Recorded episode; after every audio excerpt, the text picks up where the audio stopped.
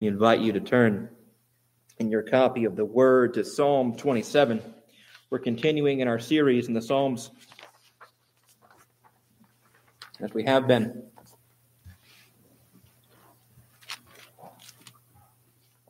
This is yet again a Psalm of David. You'll find he writes a few of these as you read through the Psalms.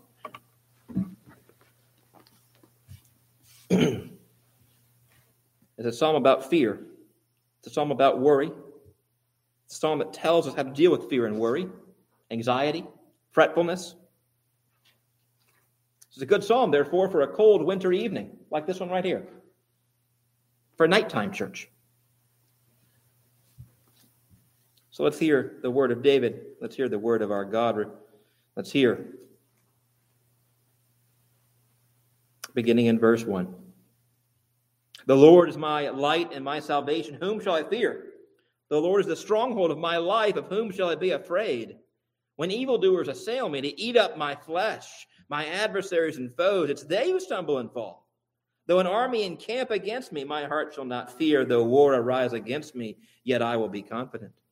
One thing have I asked of the Lord that I will seek after, that I may dwell in the house of the Lord all the days of my life to gaze upon the beauty of the Lord and to seek in his temple. For he will hide me in his shelter in the day of trouble. He will conceal me under the cover of his tent. He will lift me high upon a rock. And now my head will be lifted up above all my enemies all around me. And I will offer in his tent sacrifices with shouts of joy. I will sing and make melody to the Lord. Hear, O Lord, when I cry aloud. Be gracious to me and answer me. You have said, Seek my face. My heart says to you, Your face, Lord, do I seek. Hide not your face from me. Turn not your servant away in anger, O you who have been my help. Cast me not off. Forsake me not, O God of my salvation. For my father and my mother have forsaken me, but the Lord will take me in. Teach me your way, O Lord, and lead me on a level path because of my enemies. Give me not up to the will of my adversaries, for false witnesses have risen against me, and they breathe out violence. I believe that I shall look upon the goodness of the Lord in the land of the living. Wait for the Lord. Be strong and let your heart take courage. Wait for the Lord. Thus ends the reading of God's holy, inspired, authoritative word. Let's pray and ask his blessing upon the hearing of the same word. Father, we come. Perhaps we're afraid. Perhaps we think we're smooth sailing through life. Regardless, Lord, give us this focus of David, this priority of David, this aim of David, this one thing he wants. Make his one thing our one thing to gaze upon you, to seek your face, to love you. Help us to grasp what that means in this hour we have together. And may your spirit be dwelling within and among us. I pray this in Christ's name. Amen. As I said, this is a book about, uh, this is a psalm about worry, it's about fear, about anxiety, about fretfulness. And it's a fascinating psalm because it's so real it's refreshing in the fact that it's realistic. You know, when, when you go to the bookstores, or I guess these days when you search on Amazon for books on worry or how to overcome anxiety or how to deal with fear, eh, they usually say the same thing. Basically, I'm boiling them all down here. They say, look, the things you worry about probably won't happen.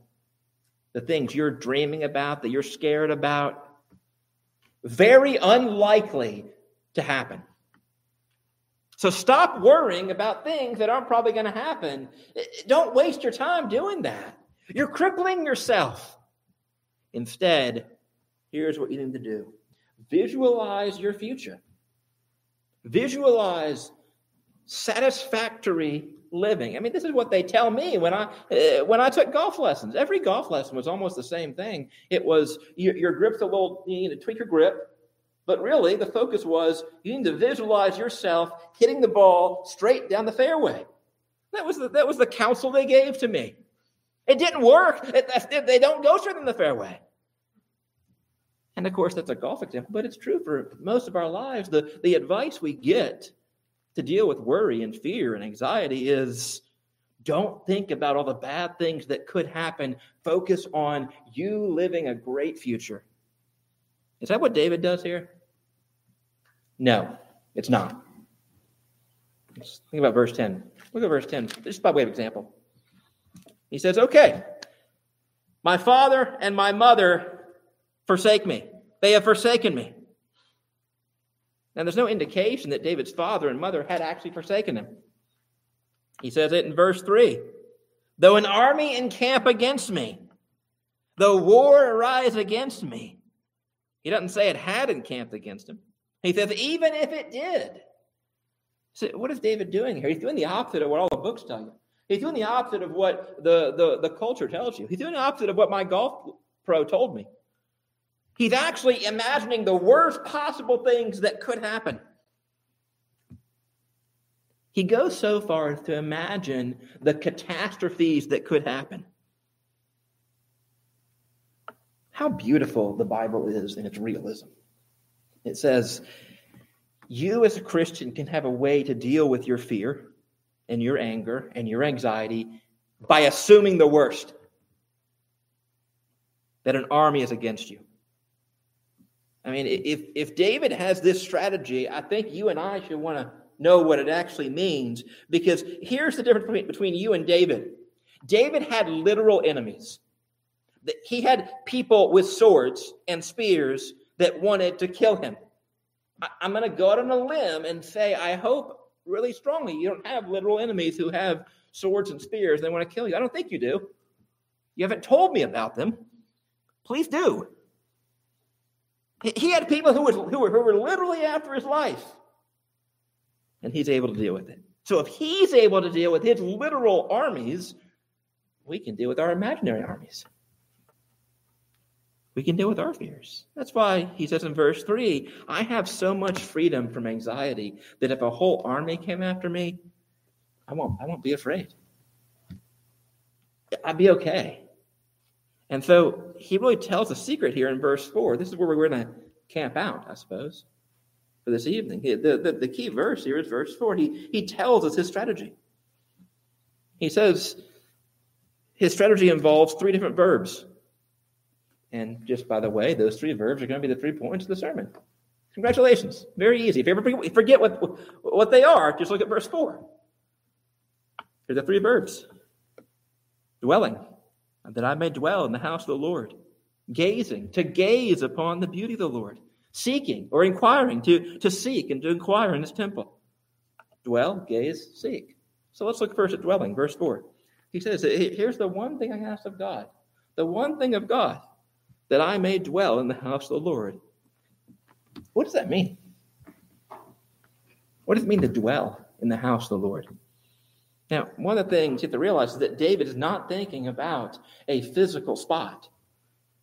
First of all, he could not dwell in the house of the Lord, literally. He could not dwell in the tabernacle or in the temple. He couldn't live there. Only the Levites could be there. And, nobody could live right in the Holy of Holies. David would never have even gone there. He could not have been there. Second, there's a slight problem here because the house of the Lord in David's time was actually split into, into two places. The bulk of it, most of the tabernacle worship, was in Gibeon. But the Ark of the Covenant, you recall David recovers it, 2 Samuel 6, he recovers the Ark of the Covenant. It was in Jerusalem. It was in a tent that David had pitched for it. You want more details on that tent? Second Chronicles 1, verse 3 and verse 4. But when David worships at Gibeon, he can still remember, he can still recall the tabernacle we have in Exodus. And so David is not saying, I want to be literally in the tabernacle. I want to live there. He's not saying that. What he's asking for, this is very important, what he's asking for is the unbroken presence of God. What he wants is to experience God's presence without interruption. No static, you know, in, in the signal. We know that because of the two verbs that follow. He wants to look at God's face, he wants to be in God's presence. Now, what does that mean? That's a little bit of a challenge for us because we're good Christians and we know, even we teach our kids, right? Where is God? He's everywhere. Right? Can, can, can I see God?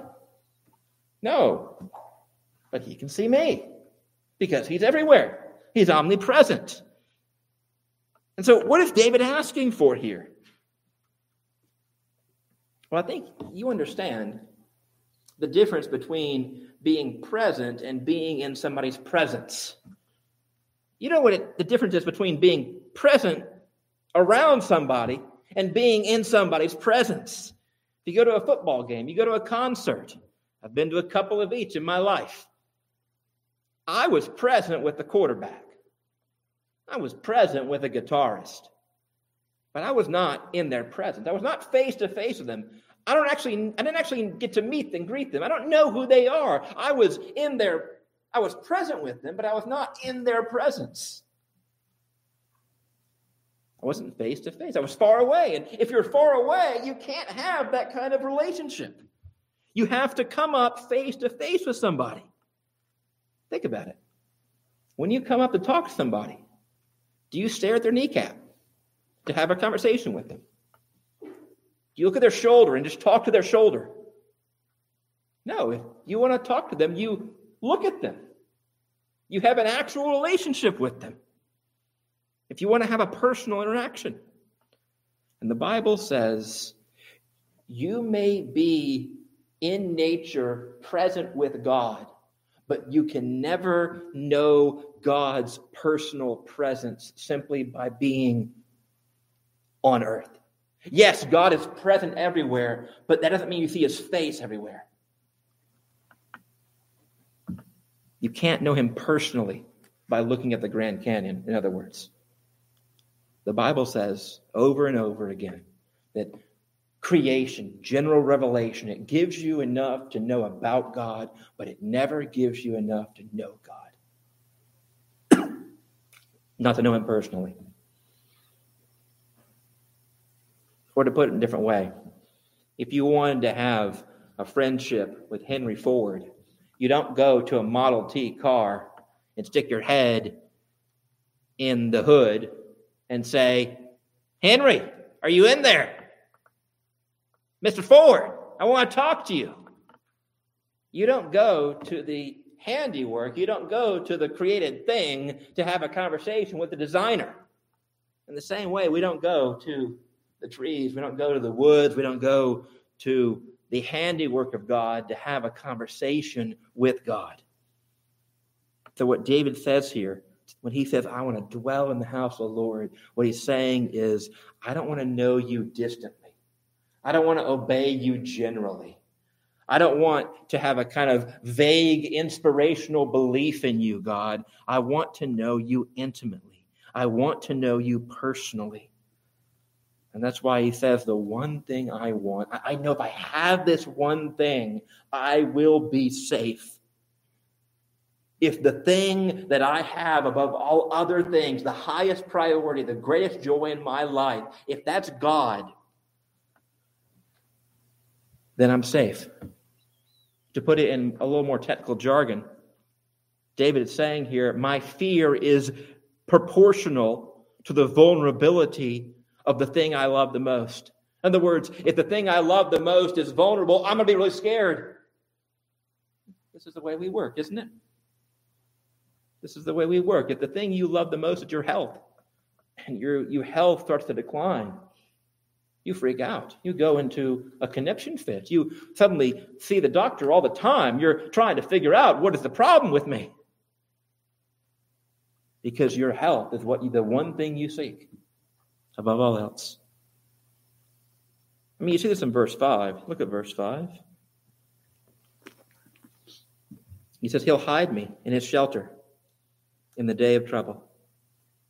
He'll conceal me under the cover of his tent. You know what his tent is? It's the tabernacle.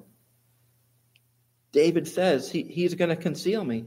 And he's not thinking, again, physically, he's not saying he's going to take me to Gibeon or wherever and, and hide me in the literal tabernacle. He, he's not thinking this is like Indiana Jones. If he goes to the actual Ark of the Covenant and opens it up that all the bad guys are going to be zapped. He, he's not thinking that way. What he's saying is, I'm only safe when you are the one thing I love most of all. Then I'm fearless. It's what Paul says. I mean, this is just the Apostle Paul. This is New Testament. If God is for you, who can be against you? God's for you, who can be against you? Anything but God. This is a lesson for us. Anything but God and God's will is ultimately vulnerable. And therefore, you'll be full of fear. But if you have God, you'll be fearless. How do you get God then? That's the two other verbs here. The two other verbs that David gives in verse 4. How do you get this dwelling? How do you get this joy? Well, first of all, he says, you have to gaze upon the beauty of the Lord. Now, you have to ask a question here because it was the Old Testament and God reveals himself in dreams and in visions. Is David talking here about a vision? When David says, I want to gaze upon you, does that mean, should we expect David to have a literal vision that he sees with his eyes? I would say no. There's no indication that David means here every time he goes into the tabernacle, he gets a vision of God.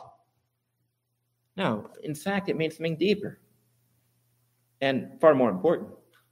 What does it mean to gaze upon the beauty of God? It means that you have what Christians have called communion with God. Or, to put it differently, it means knowing God. It's one of the reasons we're studying Packer's Knowing God. He talks about this. He says there's a key difference between knowing God is holy and experiencing the holiness of God. There is a world of difference between knowing that God is love and experiencing the love of God. I think one of the guys who really laid this out for us was our dear old friend St. Augustine, the greatest African theologian in the history of the church. You know, you've heard of Augustine. He, he lays out in one of his books what it means really to see God and to gaze upon God. He says there are three parts to the gazing, the, the seeing God, and he gives them fun Latin names. I'm not going to give you the Latin names, I'll give you the English names. It's a lot easier because we speak English. He says, first, you have to have retention. You have to retain truth about God. You have to get a truth about God out of the Word. You have to distill the truth. You have to melt it down to its core. And you say, That's God. That's what God is. You see it, you learn it, you know it, you memorize it. This is what we do with our children. We say, Memorize this Bible verse. When you're afraid, you can repeat the Bible verse to yourself. That's what we do with the catechism. This is why we train ourselves and our children. You see it, you learn it. But Augustine says, you that's not enough. You can't just stay there. Don't stop there. No, no, no. He says, once you get the truth, once you see that God's holy, that God's wise, don't just close your book. Don't just close your phone and say, oh, I made a notation. God is holy. Here's the verse. I learned another attribute of God. Wonderful. No, he says, no. Secondly, you move from retaining it to contemplating it. Retention, contemplation, number two. You, you look at God through the truth. You gaze at God, you use the truth, and you look through the truth, and you look at God. What, what does it actually mean? That sounds kind of abstract. What does it actually mean? It means you start to ask yourself questions. You say, What does this verse show me about God? What does it tell me about God? What does it show me about how marvelous He is? What does it tell me about how holy He is? Do I really understand what it means that He is holy? Do I understand what it means that I'm not holy? Am I living out his love? What false emotions rise up in my heart when I forget that God is holy? For example, what false attitudes or behaviors am I thinking? Am I doing because I forget that God is just or God is love? It's what Paul says in Ephesians. You stretch every nerve you have to see God not with the eyes of your eyes, but with the eyes of your heart. You want to see God with the eyes of your heart. You try your hardest. Now, Augustine says even that's not enough. Asking yourself questions, probing, letting the truth point you to God. He says there's a third thing you need. And he says, really, only the Holy Spirit brings this. It's delight. You need to delight in God, right? To retain, contemplate. He says, you need to delight. This is really where we finally are getting into what David means to gaze upon the beauty of the Lord. This is how you really know if you've experienced God. I mean, if you spend the time to seek Him, if you spend the time to gaze on Him, you find that ideas about His holiness and ideas about yourself, well, His holiness begins to comfort you, and your unholiness begins to disturb you. His love begins to thrill you. You know what it means to gaze upon the beauty of something because you do it and I do it with things that aren't God. You do it and I do it all the time with things that aren't God. You, you're thinking about it all the time, even right now. Whatever you're gazing at in your mind's eye, whatever you're thinking, whatever you're turning over, whatever you're mulling over, whatever you're considering, that thing you want. It may be a beach house, it may be a person, and you think what life is going to be like if you get it. You, you gaze on the beauty of it. It may be health, it may be all sorts of things. You fill your mind with it. Maybe Christmas morning. You rest in it, you taste it, you you don't just know it's true, but you are soaking yourself with it. And we do it with everything else but God. And if you want an application point for tonight, here it is. Stop doing with other things, do it with God. Do that with God. That's the only way to make the real one thing the real one thing. Gaze on his beauty. David says if you don't gaze upon the beauty of God, you're going to be gazing on the beauty of something else, and therefore you'll be scared. You'll be afraid. You'll be worrying. What will happen if that other thing gets attacked? What will happen if I don't have that other thing? And yet, David says it's not enough just to dwell, it's not enough even just to gaze upon the beauty of the Lord. He says, I want to inquire, I want to seek in the temple, in his temple. Now, this is, you, you may notice the ESV has a footnote here. It says this command to seek is addressed to more than one person. You'll notice they translate it as inquire. It's a very specific, very, very specific Hebrew word, and it means basically to go and get counsel. That's why they use the word inquire. You can use the word seek. I don't think it makes that much of a difference. The meaning is when I come to you, I want to find out what your will is, God. I want to find out what your will is.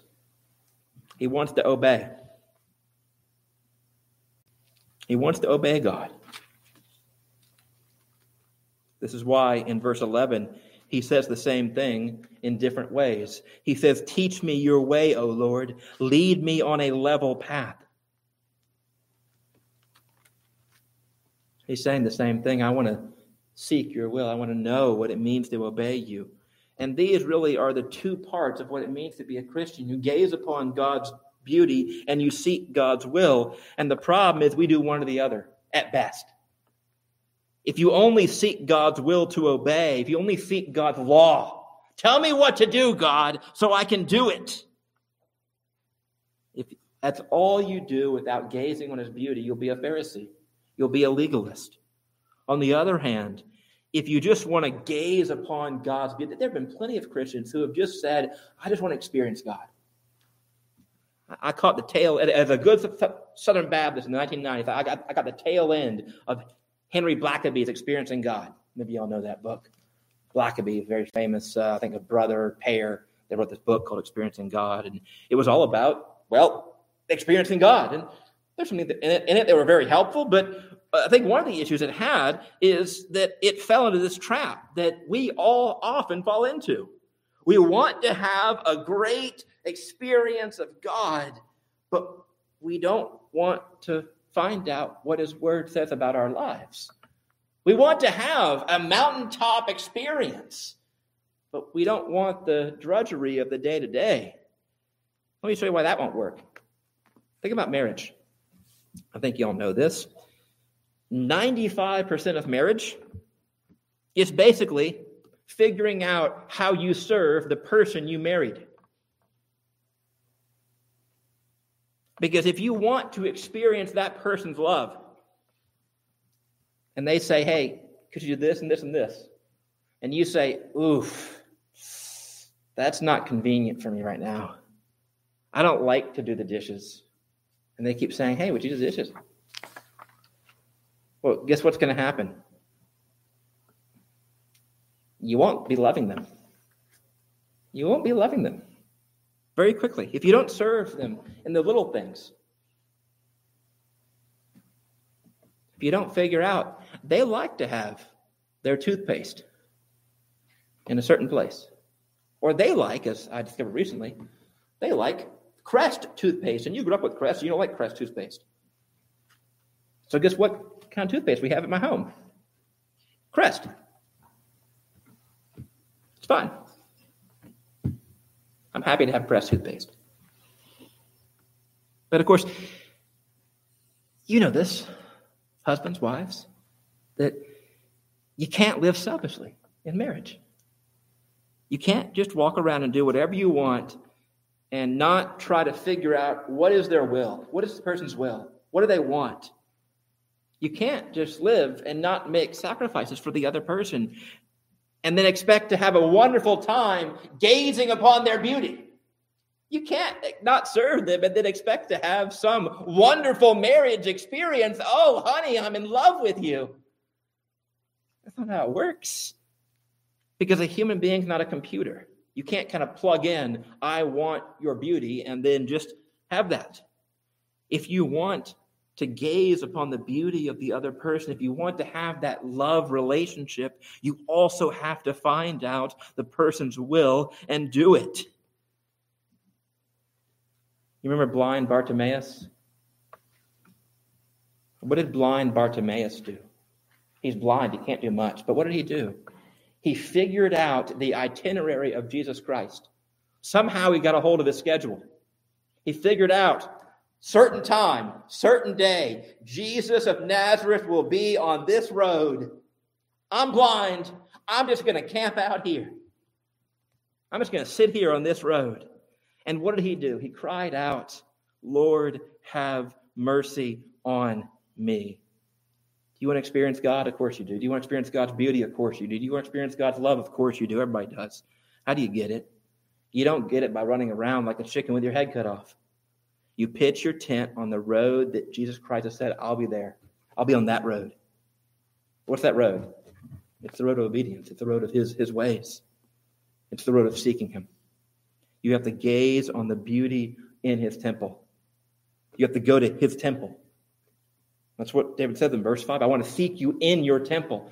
I want to figure out what your will is in your temple. Well, where's the temple? It's not in Jerusalem.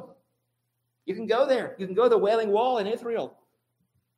It's, it's not, it's not his temple.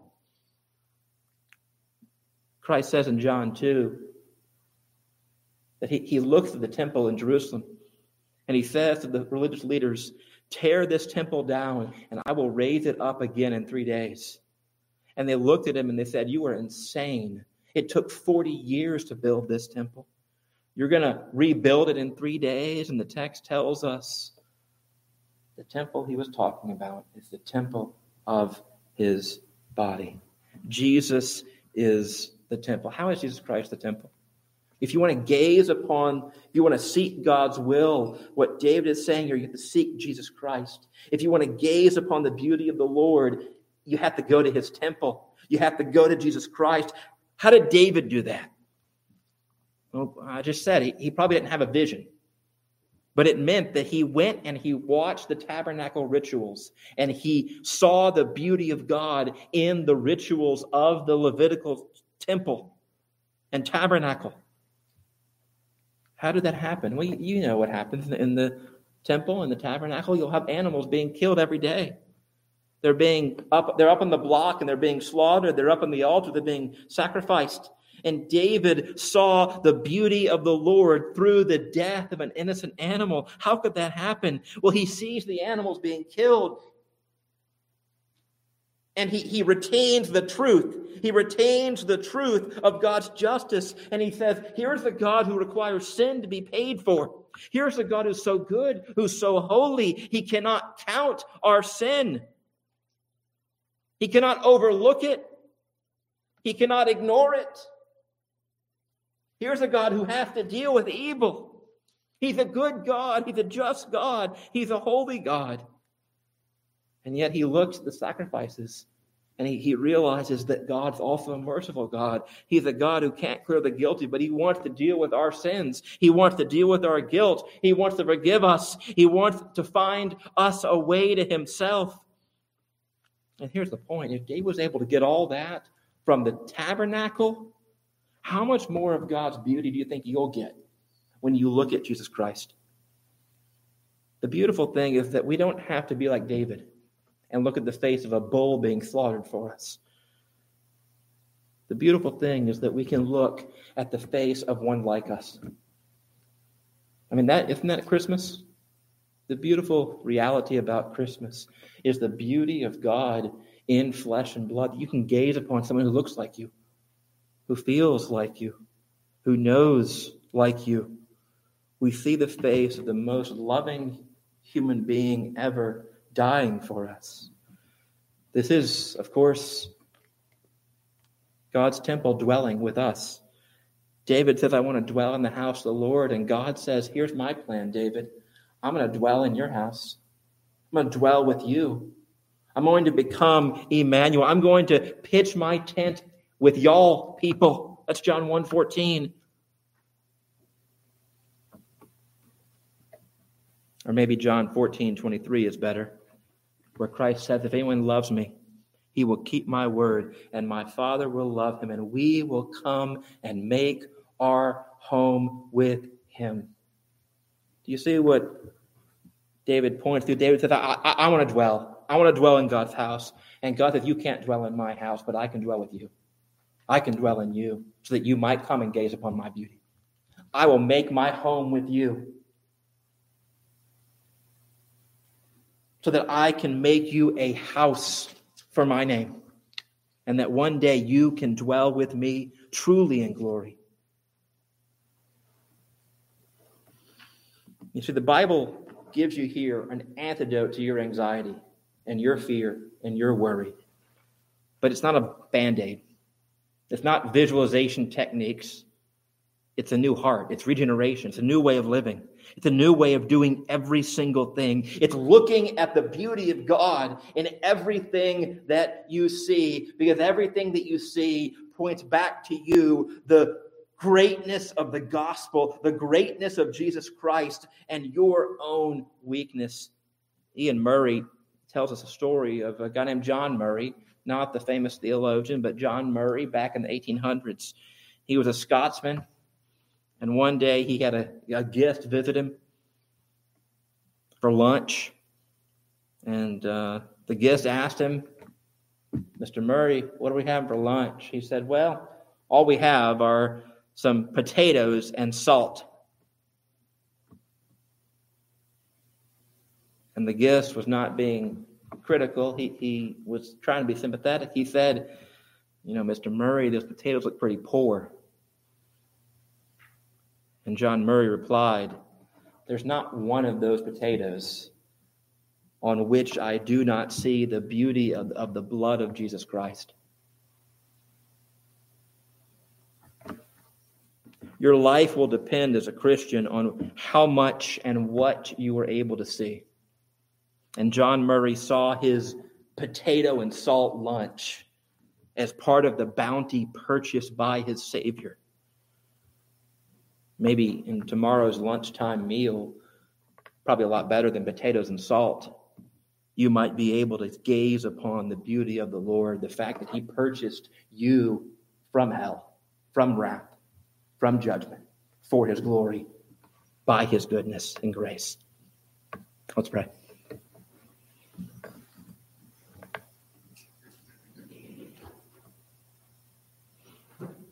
Lord, we do come before you and ask that you would give us what we seek, that you would give us that one thing needful, that you would give us your Son, You would give us that desire to gaze upon your beauty, to seek your ways and your will, that we might be yours forevermore.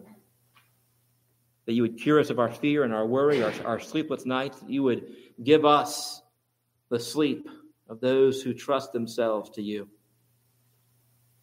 We thank you that you have come and made your tent among us, that you dwell with the lowly, that you promise to raise up the meek. We pray that you would do that, begin that work in us this week. We pray this in the name of our great Savior, Emmanuel. Amen.